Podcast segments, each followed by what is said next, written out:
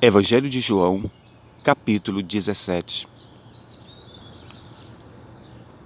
Nessa passagem bíblica registrada por João, nós encontramos a famosa oração sacerdotal de Cristo.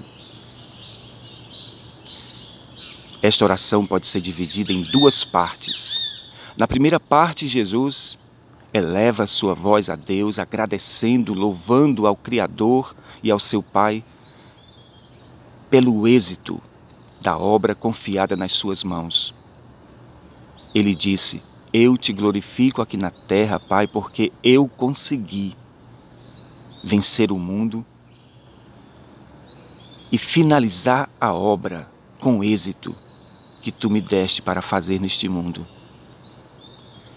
A segunda parte da oração, que é a parte maior, Jesus intercede pelos discípulos. E nesta intercessão, Jesus pede ao Pai cinco grandes coisas.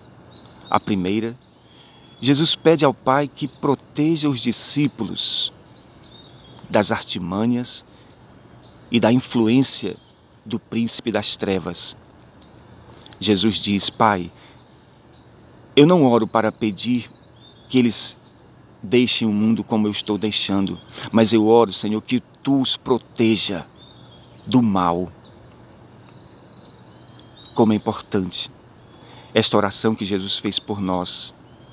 O que seria de nós se Jesus não tivesse pedido isso? O príncipe das trevas, durante o ministério de Jesus, ele se utilizou de várias artimanhas para tirar Jesus do foco. Usou pessoas, usou o próprio Pedro uma vez, usou circunstâncias, enfim, nós vemos isso lá no início do ministério de Jesus, que o príncipe das trevas foi tentar Jesus no deserto. Jesus ali com tanta fome, cansado. O inimigo o tentou usando a própria palavra. Então, meus irmãos, não menosprezem a influência maligna que há no mundo. Nós só vencemos porque Jesus venceu por nós. Ele disse: No mundo tereis aflições, mas tem de bom ânimo, eu venci o mundo. Em segundo lugar, Jesus pede aos, ao Pai que santifique os discípulos na verdade. O que isso significa? Jesus ali está dizendo que a palavra de Deus na boca dos discípulos o tornariam separados do mundo. O mundo prega uma palavra diferente, prega uma filosofia diferente, mas Jesus, ele trouxe a verdade. Jesus trouxe algo maravilhoso. Jesus se separou do mundo porque pregou a palavra da verdade e agora ele estava comissionando os discípulos a pregar essa palavra da verdade. Santifica-os. A palavra santificar no grego e no hebraico, kadosh, significa separar. Eu e você fomos separados por Deus para pregar a palavra da verdade e essa verdade não pode ser negociada, não pode ser adulterada, não pode ser de maneira alguma ser colocada de forma diferente. Em terceiro lugar, Jesus pede ao Pai algo maravilhoso. Ele lança o seu olhar para o futuro e nos encontra.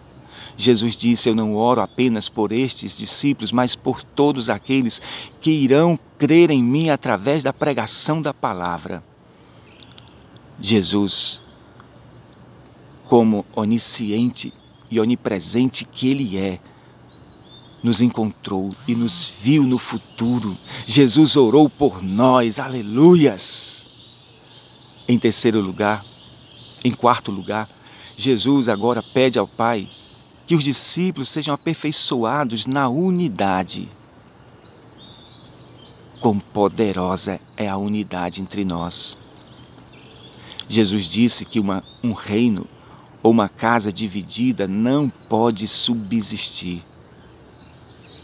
Precisamos estar unidos no mesmo propósito. Precisamos estar unidos na mesma disposição de mente e de fé.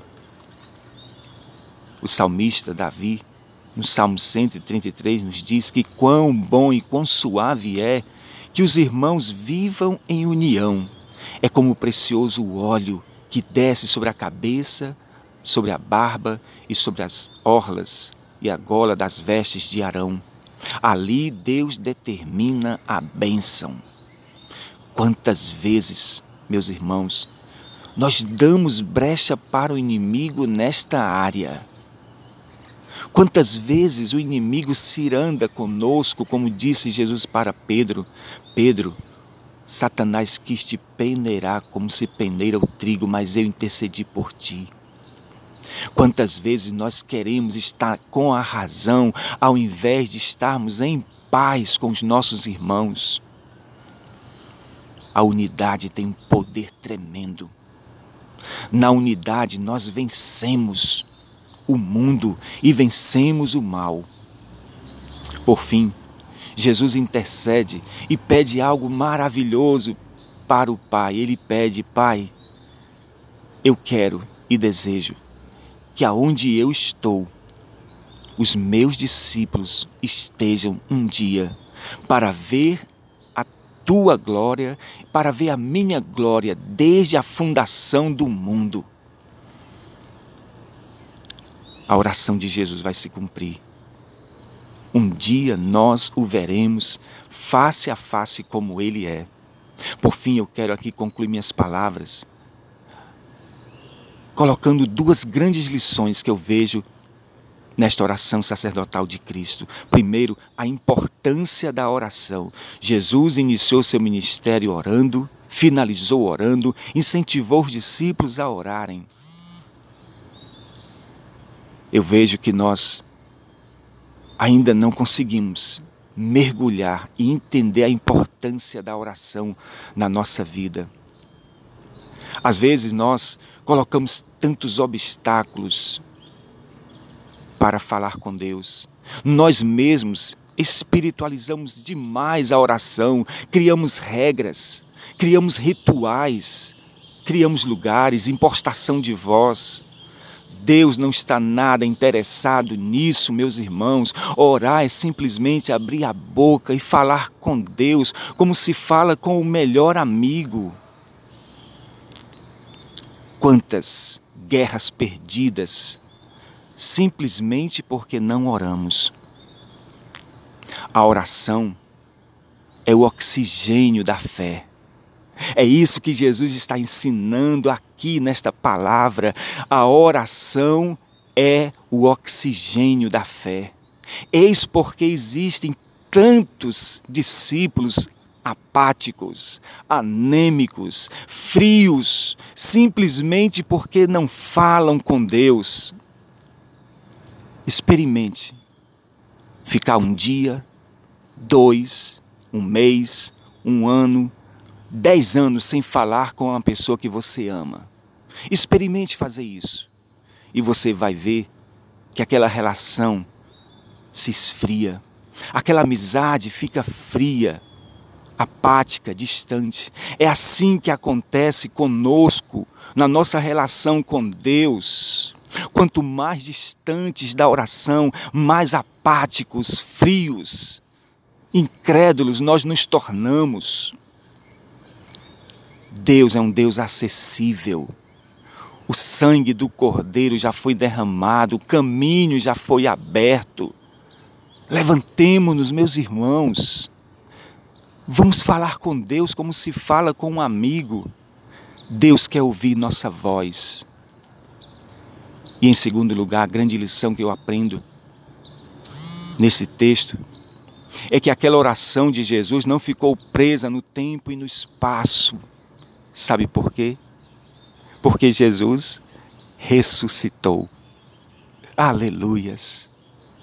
Jesus simplesmente mudou de lugar para continuar orando. Foi isso que Paulo disse em Romanos 8, que Jesus ressuscitou e agora está sentado à direita de Deus, intercede por nós, não somente ele, mas também o Espírito Santo, que nesta manhã, neste dia, eu e você possamos nos levantar em oração e crer que Deus é acessível, que ele quer ouvir a nossa voz, que nós devemos e precisamos todos os dias entrar no nosso secreto e falar com Deus. Que a graça poderosa de Cristo, que o grande e eterno amor de Deus, o nosso Pai, que a comunhão e as consolações do Espírito Santo permaneça sobre todos nós, não só hoje, mas para todos sempre. Amém.